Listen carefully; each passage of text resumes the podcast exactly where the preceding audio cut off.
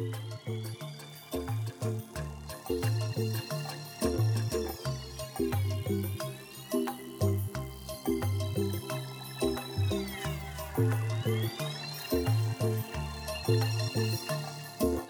Everyone, and welcome back to the Sports Pro Stream Time podcast. Although you've grown used to being introduced by an Australian accent, I can assure you that you don't need to adjust the dials on your radio. You are, in fact, tuned into the winningest podcast discussing the sports and OTT broadcast landscape.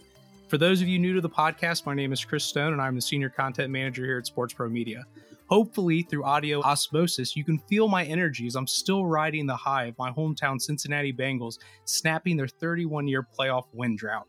Joining me as always is the managing director here at Sports Pro, Nick Meacham. So, Nick, I have to ask are you equally basking in the radiance of my energy that I'm giving off to be back for another episode of Stream Time?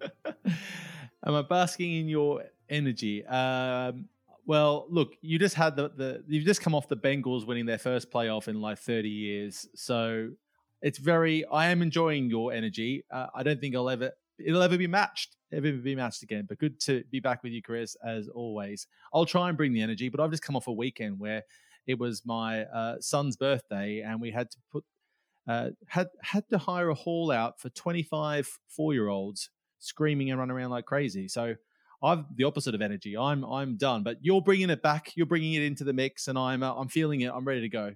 Well, I'm sure the three and four year olds brought plenty of energy, so we'll just keep bringing it and we're ready to go. Now, off the back of all these positive vibes, I do want to let everyone know that our Big Brother podcast, the Sports Pro podcast, has been nominated as the best sports business podcast by Sports Podcast Awards. And I do apologize for the amount of times I used the word podcast in one sentence, but I did manage to make it through.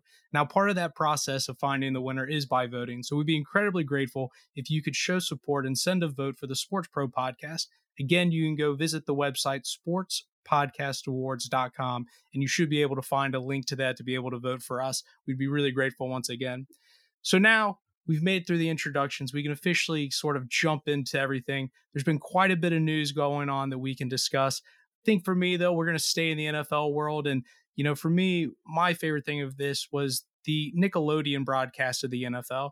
Now, obviously, that is sort of targeted for a younger demographic, but as I watch that, the thing I keep thinking about is it's just sort of the start of where AR can be included in live broadcasts. And although they've done that, you know, targeted at a younger audience, it makes me wonder what we could see more of in the future for broadcast, even for people of our age, Nick. You know, what, what are your thoughts around what Nickelodeon's doing with that? Well, AR has actually had a, a sneakily uh, quite disruptive impact in the way sports has been consumed over the years. If you think about things like in the NFL, the the showcase of the the ten yard line is a form of AR, uh, or the first the first down line.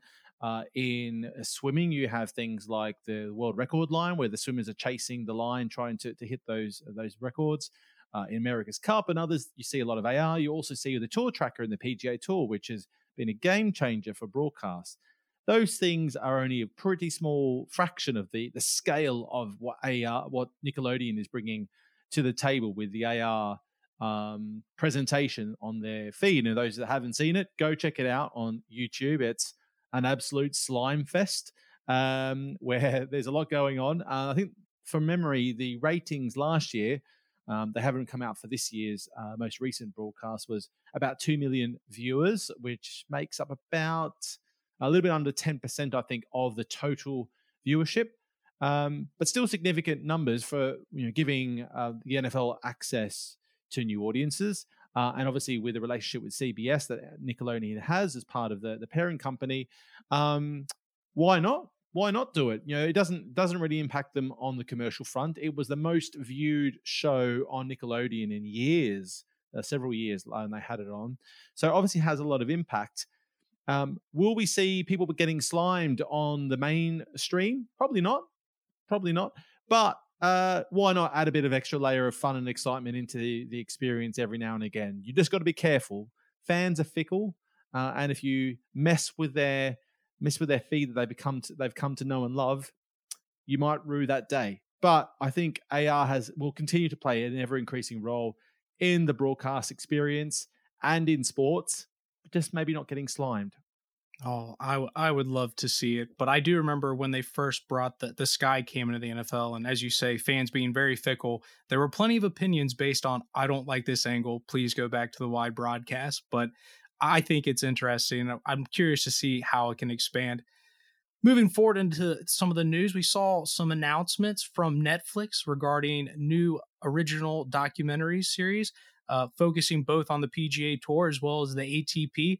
Now, this is really interesting. You know, I think this started with the Drive to Survive series by Formula One, and part of that was to to go after a new demographic that perhaps weren't previously interested in Formula One. And I know we've had plenty of conversations with people within our network and at our events, sort of saying, is this a sustainable strategy? Because everyone loves how beautiful these series all come out, but anyone that's involved will tell you that they're a long process and they're an incredibly expensive process. But it seems there's more people jumping onto this bandwagon. So, what are your your thoughts about some of these new series coming? Well, look, it's eh, it's almost overdue, I'd say, in terms of everyone in the industry has been talking about the impact that the that that F1 has received from having the Drive to Survive series, and it's only escalated towards the end of this season, which has been one of the most intensely competitive seasons in recent time. Uh, and we have seen other series that have done really, really well, like the All or Nothing series, which I think is on Amazon, if I remember correctly, uh, and, and, a few other series that do exist, uh, School of Hard Knocks and the NFL, and and so forth. Um, but I actually remember speaking to Paul Martin, uh, who's the CEO of Box to Box Films, many years ago, uh, several years ago, when they when they kicked off the the Drive to Survive series, and even then, he was telling me for season two they had to start filming um, before the first season had finished, uh, had been released, etc. Before they had got uh, the green light from Netflix for season two, they had to start going to Australia and filming because if they didn't, they'd miss out on the season. So they had to take a punt uh, on that happening. Such is the, I guess the the say the dynamism of of the the sort of the the broadcasting world or the production world where you have to take a little bit of a punt on these sorts of things and uh, I think now what we've we've seen, I think, is a, a, sort of a definitive shift in that power power balance where then box to box films was having to work their backsides off to get you know produce all this content to get buy-in from not only the rights holder to do it in the first place but also netflix to take the series. And now that balance has shifted completely where all the rights holders are going hey box to box please create uh, a documentary series for us. We want to have the same impact to our series. And Netflix is going, hey, it was one of the highest rating documentary series we've had. We'll take more of it. We've got a, a massive um, treasure ch- treasure chest of money to throw at original content. Why not? So makes loads of sense for it to happen. Surprise it's taken this long. really interested to see how different the documentary series feels because I think everyone is expecting a plug and play uh, experience where you're going to see, oh, you just remove the drivers with the with the, the athletes from golf or tennis, and that's what you're going to get in the PGA Tour series and the uh, and the and the tennis series. It won't be that way. I'm expecting it to be quite a different experience. I think uh, in the PGA Tour announcements, they announced uh, a good half a dozen of the, the top top tour pros being uh, mentioned as part of the release to be majorly profiled in that series. Some of the bigger names, your Brooks Koepkas and so forth of the world that um, you know, lead that tour. Uh, and in the tennis announcement, they said that they, they were launching um, this this series this year um, as the Australian Open is part of that. Pretty good timing. There's been a bit of news. Um, fewer people might have caught with the Novak Djokovic saga. So everyone's really excited to see what comes out of that because you get this incredible behind the scenes look of what's going on, right? The question for for me is that the Drive to Survive series comes out at the end of the season, right? If we have to wait six to nine months or twelve months for this to happen, no, there isn't really an end of season in the in tennis. It's always kind of, kind of happening. Um, it might lose a bit of that opportunity to, to, to ride the wave. Where it'd be great if it was a bit more real time. Um, but look, really exciting for them to get, uh, um, you know, effectively one of the world's the world's leading broadcast platforms, a platform to showcase their sports, which uh, aren't for everyone, um, but will be a huge marketing platform for their athletes to to get exposure to. Yeah, certainly a large opportunity for the for those individual athletes um, selected. And you know, you think about the other one, uh, the Last Dance with Michael Jordan. Certainly, part of that's going to be driven by the individual star power. Which, to your point, there's no guarantee that the the athletes that are going to be part of this new series are going to be as exciting as what we saw in Drive to Survive. But uh, I know the PGA Tour also has a little bit of drama uh, between their golfers, and yes, obviously the Australian Open. For anyone living under a rock's had a few uh, details in the news here recently that I'm sure will be uh, people will want to see behind the scenes on that if they can. When you talk about that though, Chris, one of the one of the things you got to think about as well is a lot of that drama in F1 comes from the team principals and comes from the back of house side of things.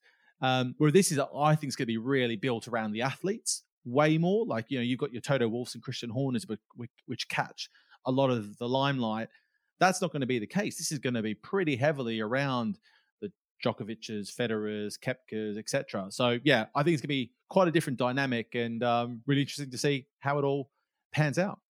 Well, the more sports that Netflix can have, the happier I'll be. um, so, transitioning, a story that we actually discussed before Christmas, actually, uh, was around the BT Sport acquisition and their desires to kind of get out of sports in general. And we talked about, you know, Discovery potentially being an option for them following your interview with Andrew Georgiou. But now news is coming out that we're actually potentially getting really close to a deal, specifically with DAZN. Um, looks like it's in the neighborhood of around 800 million pounds. It still needs some agreements that need to be put into place there, as well as some agreements from uh, competitors in Sky. But it looks like we are getting a little bit closer. So, what, what are your thoughts on that as we have some more news on where that's potentially developing? So, yeah, I think they've reported $800 million. So, take off about 15 to 20% off that, that number, and you're at 630 million or so pounds, if that adds up correctly. And I actually did some maths, uh, which is frightening for everyone, but uh, I did a bit of a um, some quick numbers to work out what the rights were that they actually have. Because basically, what DAZN are trying to buy, as we've talked about before, is they're buying the rights so they can hit the ground running, and they're trying to buy audience. Right, the audience bit is the complicated bit. Also, the agreement from the other local carriage um, organizations like Sky and Virgin Media, which have to also agree the deal, but put that to a side. They're trying to buy the rights and they're trying to buy audience, ready made, right, ready to go. I added up. So the, the two deals that they have, they have the Premier League, uh, BT Sport has the Premier League until 2024. They paid just under 400 million for that for three years.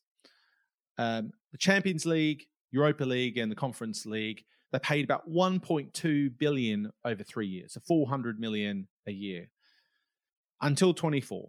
So I'm guessing till the end of the season in the mid mid 24. I'm, I'm assuming, making some assumptions here. They've also got Serie A, rugby, um, WWE, MotoGP, etc. So roughly the value based on what they've paid just for the Champions League and Premier League alone is about a billion pounds. So there's a billion pounds of rights value there.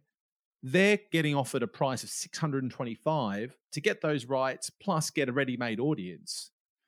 I mean, that's a pretty good deal for DAZN to get into.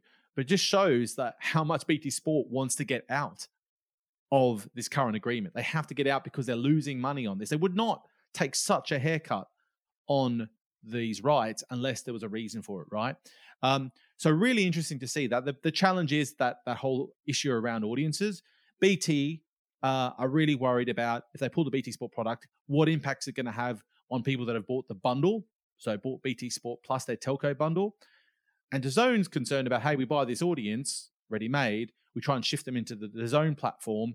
We don't want to lose 75% of our audience. We want to keep as many of those people as possible. So just interesting to think about the dynamics there. They're taking a massive haircut on, on the, the, the rights that they, have committed to. Uh, what I don't know about particulars is um, have they pre-committed to all those those costs, or does DAZN, DAZN pick up some of the tab? Um, and interestingly, just today reported by I think uh, our friends at Sport Business, was that the CEO of uh, has, who was in the betting game, uh, who was co-CEO, has now become the single CEO, uh, and he comes from a betting background. Uh, with Entain, one of the biggest betting companies in the world, and their CFO, the new CFO, is from Amazon Prime Video. So seems to be that they're making some moves and getting ready to do something. But really interesting, I think, just when you start looking at the basic numbers there. Absolutely. And that unfortunately brings us kind of close to the end of our time that we get to spend together on a weekly basis, Nick. But we do have a little bit of time left just to talk about the next podcast where we're going to be hearing from Sergio Osle, who's the president over at Movistar, one of the major broadcasters in Spain. So before we kick it over to that, Nick, what, what does the audience need to know about Movistar? Well, Movistar is one of the biggest, um, let's say, broadcasters and telcos uh, in Spain, has a real uh, myriad of major uh, media rights, sports media rights in particular, is built effectively, I would say, a bit like uh, a BT Sport. Uh, sorry, a BT in terms of it has uh, a sports offering as a key part of its product, has quite a comprehensive um, array of content in its broadcast portfolio, and its Movistar Plus um, streaming product has been going really, really well in its growth. Um, so in this in this uh, conversation, you're going to hear a lot about Sergio's take on the sports rights market, how they're looking at, at it, because we're seeing a lot of changes in, in the dynamic of that.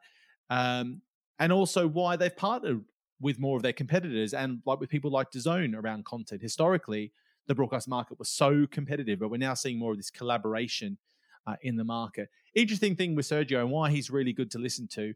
He's quite contrarian in his view uh, um, compared to a lot of other people in the industry about the impact streaming's having and so forth they aren't trying to move as quickly as say some of the others are in other in other countries. They're taking it quite quite uh, more calmly, let's say.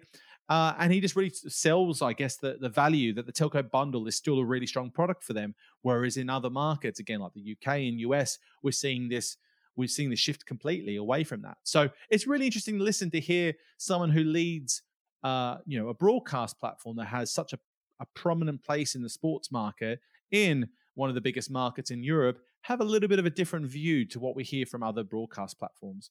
Well, there you have it, everyone. If you want some new opinions that go go against the grain, you'll want to stay tuned and hear more. And I'll hand things back over to Nick for his interview with Sergio.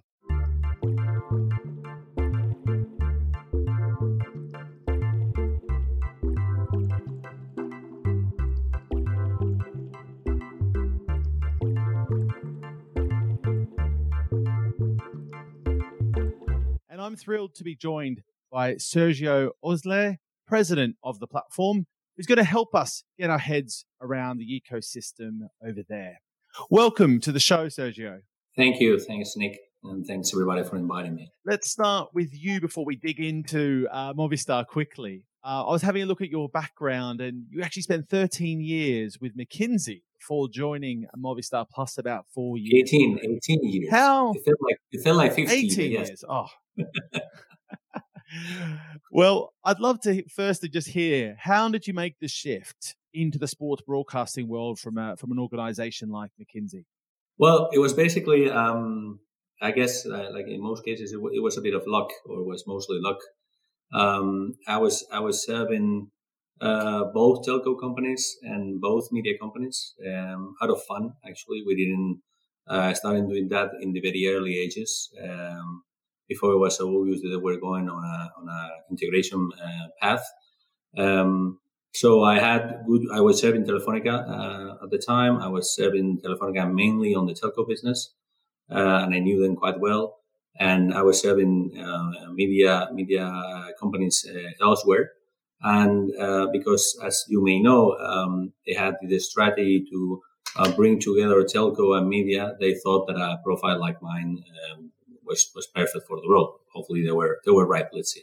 Now you're four years in. Tell us where Movistar Plus was when you joined. Was it how how where was it at? I guess in its maturity. Yeah, I mean, as as where we are now, and then we'll I mean, we can talk maybe about some of the things that we changed. Um, we are uh, the uh, pay, the traditional pay TV leader in, in Spain. We have uh, around four million uh, subscribers. Think about I don't know, it would be kind of like a the Sky in the UK or Canal Plus in France, that that kind of player. Uh, the the, the, main difference compared to those kind of players is that as of today, we only sell TV linked together with broadband. So if you want to have the TV from Movistar Plus, um, you you need to have the broadband from us as well and the mobile phone uh, from us as well. So TV is positioned as a business on itself, obviously, but also as a differentiator of our overall um, communi- communication package. And uh, the changes that we've experienced in the past four years, I guess, is the changes that everybody's uh, sort of experiencing across the industry, it's, it's changed quite a bit. Um, it, when I joined, we will have uh, many of the sport rights in the country were exclusive to us.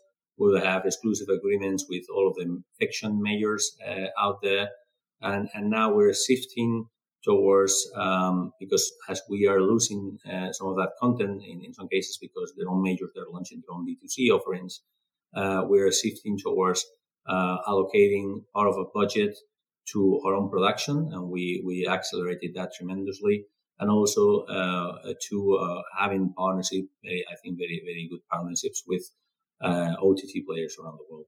So the the positioning, I suppose, of Movistar Plus as a as a platform has changed a lot over the last f- few years. Um, from what you're sort of uh, intimating there, M- more of a collaborative relationship with some of the other broadcasters than perhaps working in silo. Would you say? Yeah, I think I think our position has changed, but everybody's position in the market has changed as well. Uh, when I joined uh, uh, three and a half years ago, Netflix was starting to become big in this country and there were people still um, and just using Netflix as a reference because they were the first ones. And and so people within our company thought that Netflix was the enemy. Some people definitely and Netflix uh, thought that we were their enemy. People like us uh, in the different markets. I think we've come uh, a long way. Uh, and we've realized that uh, we are not enemies. We need to work together. And the way that we see it now is that these guys, they're the new majors for us. In the same way that when we were dealing with uh, Warner or Disney back in the old days, and we were buying content from them. Um, they were not our, they were we were partners. They were we were not competing necessarily. Um, now it's the same thing with people like Netflix and others. Uh, there is one thing uh, where we compete, but um, but it's, it's, actually because of us because we decided to go in in, in there, which is we we do compete for. Um, uh, for our own production. So when we are launching a fiction or something like that, we want to have the best talents. Uh, these guys, they want to have the best uh, talent for the local fictions. So we, we, we do compete there. The same for sports. We do compete for some rights, obviously.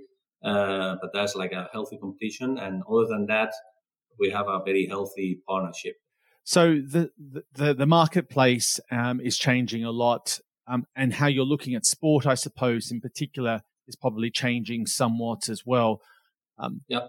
Is sport now in a place, particularly on the live sports side, becoming more or say less valuable to you in terms of what impact it has to the business? Yeah, I think that's a great question. I think it, the answer would depend on on the specific sport.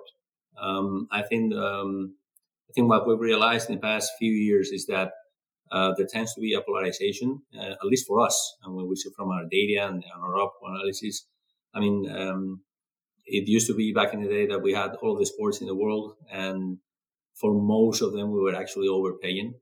Uh, it was really not worth it, and um, we just let go of those sports. Um, I mean, our clients they still have access to them, uh, either because they get them through, I don't know, like an OTT player, like the case of DAZN in Spain, um, or because they get it through us because we have an agreement with DAZN.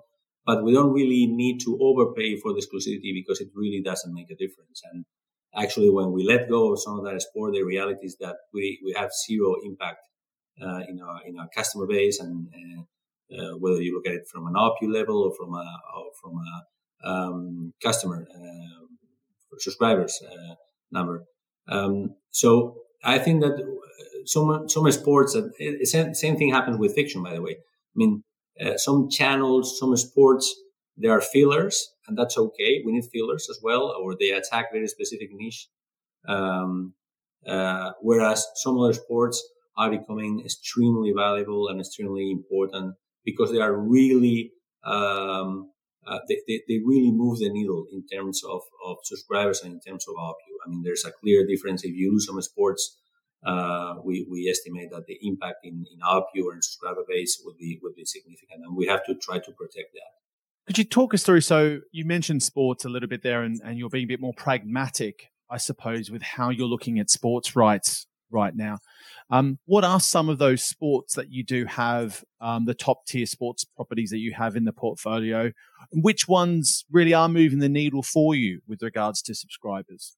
Well, in our, in our case, um, the ones that are moving the needle are the ones that we have currently because we went through that cleaning process uh, in a bit. And I, I, maybe I should also uh, um, highlight the fact that, of course, in the end, it also depends on the cost for the rights. I mean, every single sport moves the needle in some way. I mean, there's not a, a single sport that wouldn't attract if, if only like 200 people. I mean, there's some people that are really fans of their sport. I think that the trick there is not so much uh, whether you want that sport or not. It's more around whether it's worthwhile to have that sport and to have that exclusively. Because one of the great things that has happened with uh, global uh, players as well, um, or regional players when it comes to OTT, is that these guys. I mean, in the past it used to be like um, uh, it was an exclusive offer, and, and, and the decision for us it's uh, whether we have this movie or this sport on, and if we don't have it,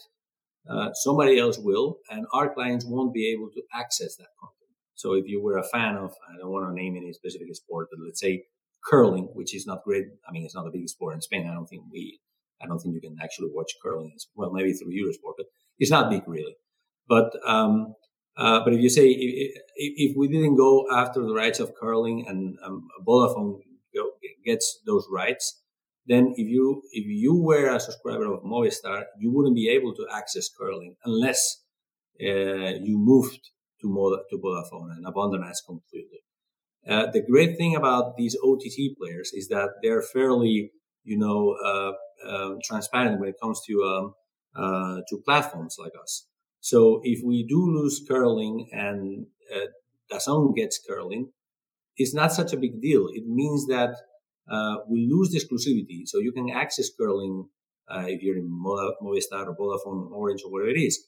But if you're truly passionate about that sport and you're a client of Movistar Plus, you can still access that. Uh, not exclusively. Uh, we're not going to retain you. I mean, you could move to Vodafone tomorrow and still watch curling, so it's not a retention tool but we don't necessarily uh, lose ARPU or, or customers in that process as long as we have uh, an additional set of things uh, that can uh, increase the loyalty of the customer. So, keeping engagement through building out a, a, comprehensive program of content, not just reliant upon sports, but also wider wider entertainment. A, a common strategy now we're seeing right across the industry of uh, diversifying the reliance, I suppose, on on different sets of rights outside of sports as well. Um, so where you are today, and it sounds like you you were spending a lot on sports rights. You've become more pragmatic with that. Would it be fair to say that that side of the business was more of a loss leader uh, in terms of building out the whole bundle of what you were selling to customers, which is quite again quite a common um, strategy from uh, the telco side. Uh, and is that shifted now where you're trying to keep a much more balanced financial approach, or, or has it become a profit area for you now? Uh, what's that dynamic feel like uh, or, or, look like in, in, from your point of view? Yeah, actually, for us, it, it was not a loss making uh, area. It, it, never was. TV in general and, and sports within it. Uh, we are lucky or unlucky enough to be heavily regulated uh, because we used to be the incumbent in this country. Uh, so by definition, by regulation, we cannot lose money, uh, which is a funny way to run a business, actually, even if we wanted to. I mean, there's a, we have a ton of, of, people around here in these offices uh, checking all of our numbers, making sure that we don't do weird things. Uh, so we need to make money, or at least for a sustained amount of time. Otherwise, uh, we, we, we, we, get into some kind of trouble. Um, so it wasn't a matter that we let go of some stuff because we were losing money there. Uh, it, it's just a matter of uh, how do you optimize the resources that you have. So we let go. I mean, because we also had a vision of um, using uh, those resources in things that clients were demanding more and more, um, and things that we needed to further differentiate ourselves. Uh, the case of our own production or reaching uh, agreements with with global players. So in order to finance that, we needed to let go of, of some of the things that um, that we were dealing with in the past, and uh, and we let go of things that were less profitable for us, and the things that we thought that wouldn't really have an impact on the customer base. Um, but it, it, it is it's never been a loss making business standalone, and it continues not to be uh, so. Okay, so can you just, for those people that aren't, there's a lot of uh, people watching this that are not based in the Spanish market. So just talk us through the business model that you do have. Like, how much are you guys charging for the bundle offering that you are delivering to the market? What's the what's the framework that you're basically making making money, uh, making a nice profitable business as you just described? Yeah, well, it depends. It depends on. Uh, I mean, we have a, ton of packages, but basically, the, the initial guess is that um, we have a product that is called Fusion, uh, Fusion. You would say that in English, I guess. Uh, mm-hmm. within that product, you have a broadband uh, line uh, connectivity. We have a, we have a huge uh, coverage of fiber in Spain. Um, so most of our customers are on 600 megs connectivity, and we do offer for some customers one gig. Well, we offer one gig for all customers, but most of our customers are still on 600 meg. Then we, we add to that mobile phones. Uh, within Fusion, all our mobile phones have unlimited data. And then we add on top of that uh, TV. And you have a basic package that starts at around uh, 70 euros, which has like a broadband line and um, uh, what that's it should be around 600 meg and uh, and then you have a mobile phone with unlimited data and then you have like what you would call basic cable in, in the US, I guess. Um, we do have some sports there. We have our own channel there that is called Vamos. It's like the ESPN uh, here in here in Spain, or we, at least we try to be. Um, and then we do we do have our own original production there as well, and like some channels that you will know from you know the past, like TNT and stuff like that, the Fox and, and so on and so forth. And as you add more money into the mix, uh, you migrate up to different packages, and as you migrate up to different packages, you have an upgrade in both your communications uh, and your um, and your content. So I would say the most expensive package that we have it's around 180 euros, something like that, which has everything. It has like uh, four mobile phones with unlimited data, one gig to your home, and all of the content that we can offer our clients. Sounds like an absolute bargain. I'd sign. I'd sign myself up if I was living in Spain. That's for sure. Um, okay, so so one of the, the goals we want to have from this session is for, for the wider industry uh, to understand a bit more about the Spanish market. So we have, I think we're starting to get a good sense of Movistar Plus's position. Can you just, and you've touched upon how the competitive marketplace looks like, but could you just quickly talk to us about maybe how that competitive landscape does look? Is it, you know, is it super competitive? Who are the main broadcasters um, in the market, particularly from a sports perspective, obviously? Uh, just to set yeah. that scene a little bit more. So um, uh, there's been quite a change in that market, as, as I was uh, I was I was uh, talking about earlier. Up until fairly recently, um, there were basically um, uh, there was a satellite provider, uh, which was Digital Plus. That was well, it was like I don't know seven years ago or so. It was the market leader, and it was competing head to head with um, with the offering from from Movistar from Telefonica, which uh, was based on IPTV and, and, OTT, by the way. Um, and then uh, we were also all competing with uh, the likes of uh, other telco companies like Vodafone and Orange uh, that were offering more like a traditional cable TV uh, distribution. Um, so they wouldn't have their own programming, they wouldn't have their own channels uh, but they would reach agreement with with other other other channels, like classical cable channels. Uh, that changed uh, some years ago before I even joined when uh, Telefonica had acquired the, the satellite uh, player. Um, so it was basically now, which is now called Movistar Plus. Uh, so Movistar Plus has some satellite distribution, which is fairly fairly small and is becoming even smaller. And our true competitors are people like Vodafone and Orange, and we're all offering uh, bundle TV. Uh, the way that we offer bundle TV is the traditional way that I just explained, and Vodafone and Orange, they get they have access to third parties, obviously, and they also have access uh, to some of our premium content because uh, uh, as a result of the acquisition of Digital Plus, uh, we were we were um, we were forced into some remedies uh, that force us to offer some of our premium content to people like Vodafone and Orange. So, for instance, uh, we have all the football rights uh, in, in, Spain now, Champions League and La Liga and everything. But we are forced to offer those rights as a wholesale uh, to uh, people like Orange and Vodafone uh, for a price that is calculated. by the, the, the regulatory agency. Uh, so that's that's how it used to work. Uh, it's a very traditional landscape. What has changed, obviously, in the past is that um, uh, there's this launch of these uh, D2Cs uh, in fiction. that's been happening, as you all know, for, for quite a, a while. they're very present in Spain now. Netflix it's, it's clearly the market leader. Uh, but also Prime Video is coming up very strong. Their Prime Video is linked to the Prime offering from Amazon, and it's really cheap. It's like less than 40 euros a year. Um, and then we also have, uh, referring to your question around the sport, uh, we have a, um, a, a, a specific um, uh, player in, in Spain that you all know, I guess, which is DAZN. Uh, they they got into um, into the market, leveraging the fact you could even claim that we left the door open uh, for them, intentionally or unintentionally, but we let go of some of the sport rights, and, and they took that opportunity to launch uh, their business in Spain. Um, and uh, for for the initial two years, um, I mean, they're they're nice guys, and we get along fine, but we didn't work together. We were not partners.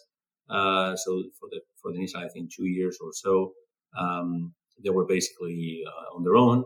And uh, since like a year or so, uh, we established an integration partnership with them.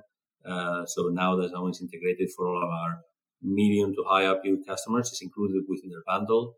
Um, we get along very well with them. As, as you say, and it's, it's the classical situation with DAZN or Netflix or Disney or whatever. We do compete. We do compete in, in, in some, in, in, the case of DAZN, in, in, the case of some sporting rights. Um, we do compete there, obviously. So, I mean, we both of us, we might be interested in the Premier League. Or in that case, we compete for those rights.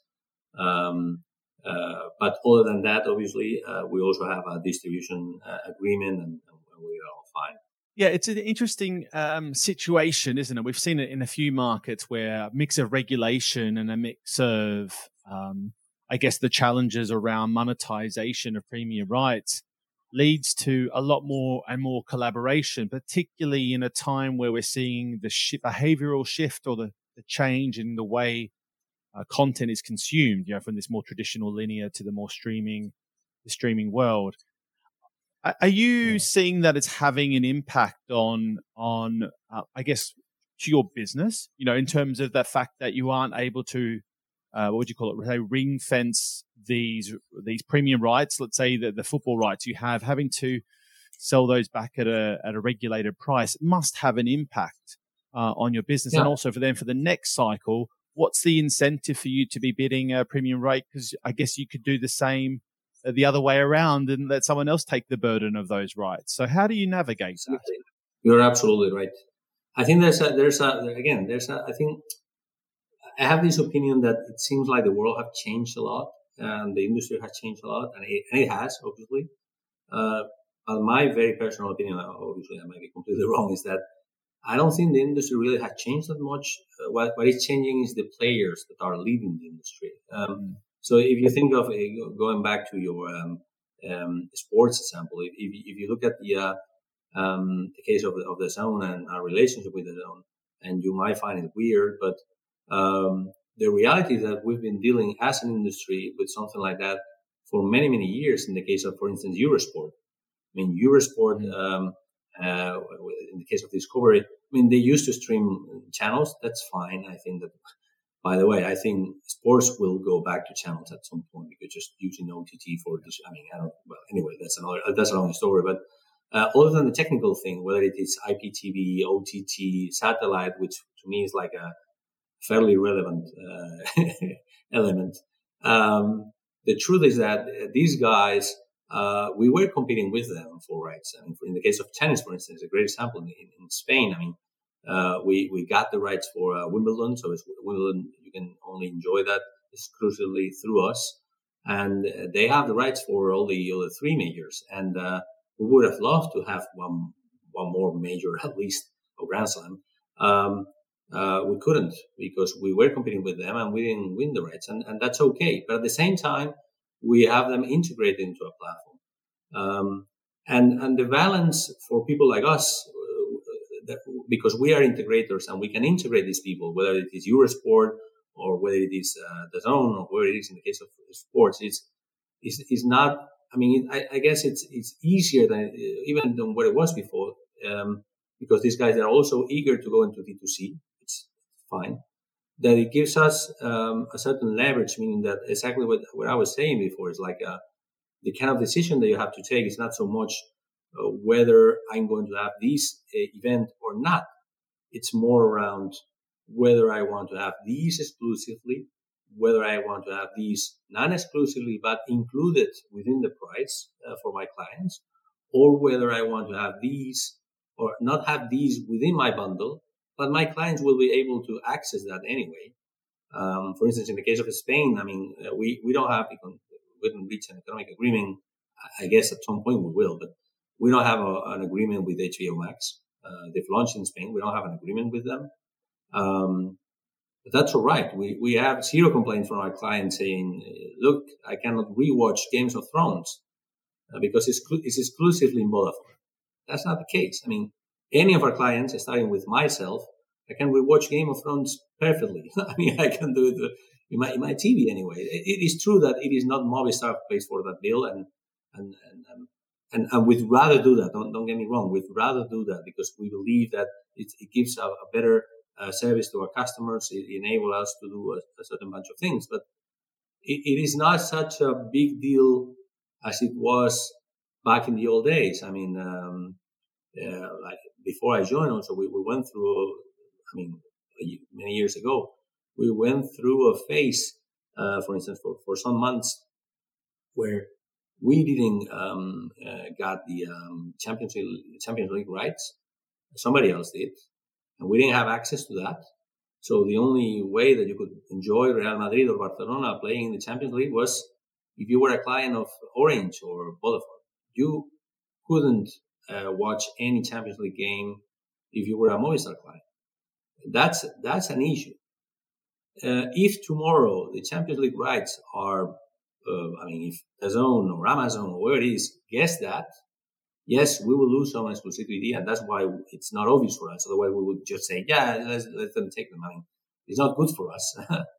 but if we live, if we believe that the price is right, it's not right, we have a little bit more flexibility because if Amazon gets those rights, I know that my clients, my connectivity clients and my TV clients will be able to watch Real Madrid we will not bill them for that.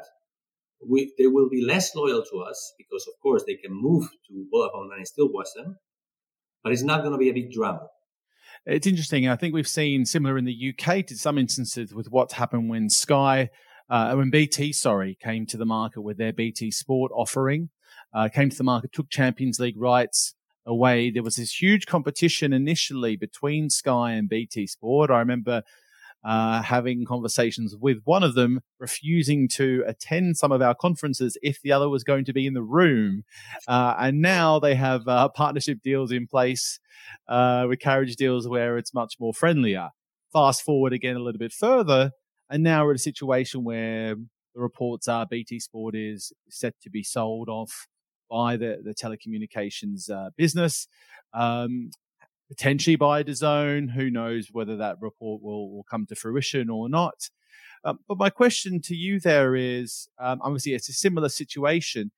Do you do you see? Um, I guess there is some similarities between, say, what BT Sport have done and, and perhaps how you're running um, what you're doing at Movistar Plus. What do you think about that as a situation, the spinning off concept? Because obviously, all of your business and your monetization sounds like it's almost exclusively built into a bundle. Um, Yep. Do you think that is the long term uh, play, or do you think there's an argument whether it's either whether it's either um, separating the businesses or at least just offering a direct consumer offering just for the platform that that needs to be something yeah. you need to look at? And again, it's a very good question. I, the answer is, uh, if I had to be very very honest, the answer is I don't know. We don't know. Um, because again, it's, it's, it's, like a balance. Um, uh, on one side, I mean, um, having um, having the, the TV content tied to the broadband, uh, it, it, brings huge value to both areas because um, for for the TV, um, having I mean being distributed together with the leading communication player in the market, it enables uh, a tremendous stability and a tremendous growth. Uh, I think many of the OTT um, players, uh, they have the same feeling. I mean, there is a reason why all OTT players, ones that have been around for a longer time, they are partnering with uh, with the, with the leading distributors in each in each market, and it's it gives you a lot of stability. Uh, we're we're selling machines. Uh, we, we, I mean, a telco company they know they, they have channels. They have they, they know how to reach customers. So uh, I think that probably if if we if the TV business hadn't been partnered with the telco business, I don't think we would grow as much as we have grown in the past. Uh, but at the same time, I mean, at the same time, also for the com- connectivity uh, business, uh, it's also it's also it's also a good deal because enables you to differentiate yourself, uh, your connectivity, which sometimes is not that obvious a differentiating factor. You have one additional element to be able to tell to your customers, look, it's good that you have the program with us or your mobile with us because you have access to this kind of content. So that's um, is good on both sides. But I think we're also very, very, very aware of um, of the fact that there's also uh, drawbacks to this. Um, the drawback for the TV is that once you have reached high enough penetration uh, of your broadband customers, there's not a lot of place to grow. Um, we're, we're, starting to feel that. Um, and there's also for the for the uh, communications business, there is also a drawback that uh, the economic cycle of both businesses is starting to diverge. It, it, it, didn't, it was not like that only three years ago when I joined, but right now, uh, especially in the media business, we're entering a phase where there's a bunch of people that they're not so much interested in making money, at least in the short term. I would argue that some people are not interested in making money ever. but, uh, but uh, in this specific business, uh, because it's part of a broader, you know, set of uh, services. Uh, but we, are living a little bit of a crazy uh, time that I think we will all recognize is not very sustainable going forward. Um, so the economic cycle of the media of the media business and the economic cycle of a sustainable and, and you know very mature business like a communication business is starting to diverge.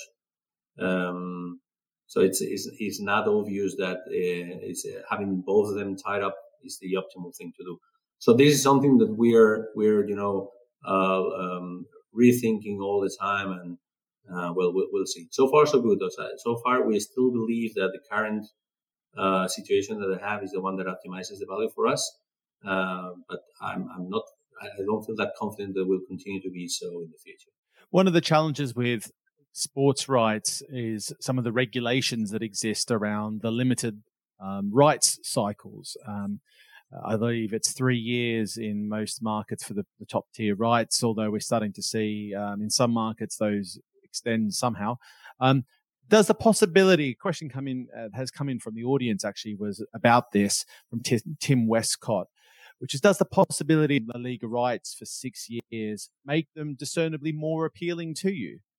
Well, the fact is that there's there's several regulations that take place. I mean, one regulation um, um, impacts the way that the rights are sold, uh, the way that uh, La Liga uh, believes, and they have a strong uh, legal argument, I, I, think, to believe that uh, that they have the right to sell their rights uh, in five years for five years for a five year period, um, and they're willing to accept offers there. for us, again, because we, we are part, we, we, we have to live through these remedies um, it's not very obvious uh, that we could do that or whether we should go just for an offering for three years. Um, honestly, uh, the way that we look at it uh, for us is fairly indifferent. Um, we don't really have an issue. Um, I think the difference between three to five years uh, for us, for, for, for, for our kind of business, um, doesn't really, I mean, we wouldn't mind going for five years. We don't mind going for three. It's not so much. If, if you tell me like in some of the places you see like it's either three years or or like a 15 year commitment, well, that's a different story. But three to five years, uh, the only thing that I and it's more on a personal basis, the only thing that I would I would I would prefer around uh, the five year deal is that it really feels like it was only yesterday that we were, you know, going with an offering for the uh, La Liga rights, and it's it's already. I mean, it, it, literally feels like yesterday, and it's like we're in the middle of the same cycle again. So it, it feels like I don't know. It feels like a couple more years. Uh, I think would be beneficial for all of us to to build to build the asset together, and uh, because it's like first year you're getting to know each other, second year you're starting already. Uh, it's okay. And by the end of second year, you're starting to really think, okay, do we really want to go ahead and push this forward? Because we might not have it actually a year from now. Um, so it, it, feels like it's too long or too short of a term. But but again, for us, it's it's fairly different. Yeah, I think the difference would be for a business that like yours that is mature, that has an established audience uh, and proposition. You don't need as long to make those rights work for you. Whereas if you're a, a new player to the market, three years is not going to be enough to build a sustainable business model around a premium set of rights. I, I would imagine as as well. So yeah, and we've seen claim that, yeah. some people do claim that, uh, Nick. I I'm not sure. I mean, uh, I'm not lucky enough to to uh, to be running one of those new OTT players, but honestly, if I were, I mean, if you're spending just in rights, if you're spending over a billion euros a year, and if you haven't been able to prove that you can make a profit out of that after three years, so you're probably thinking over three billion just in revenue. I mean, I don't know if two extra years will work for you. I mean, I don't, I don't know honestly. I mean, but, uh, but, but, but, but again, yes, uh, I think that, uh, uh, we'll, we'll, we'll, figure out. I mean, on the other hand, if you're making a strong bet and you're committing, I mean, I guess committing 5 billion against committing 3 billion, uh, there's gotta be a, there's gotta be a con there as well. But, uh, but, but as you say, I think that for us, because we're more mature and we don't have to deal with those kind of things, and we already have the subscribers, so we don't have to build a new customer base. Um, it feels fairly different. One of the reasons these longer cycles are in place, particularly in the US, and they're coming with more flexibility, I suppose, is because of this shift in the way consumption is having uh, is happening um, across uh, the consumers. Um, does that play a role for you as well, or is that not really a factor because you're you are everywhere effectively in your distribution strategy? But why, why would it? Why, why, what, in which way does it impact uh, the, the, the Well, in terms of because because of the shift towards more and more streaming, particularly in markets like the US, where streaming adoption is becoming stronger and, and more prominent. Um, cable and so forth is still the leader, but there is starting to see a, a reduction in subscriptions and users at home to a, a, a streaming platform. So I, I guess in terms of sort of riding the wave of that of that change in, in consumption, that obviously has an impact for those OTT dedicated businesses that um, still have to break the behavior of the you know the incumbents as well, and that's probably where those longer cycles can potentially play a role. Do you think?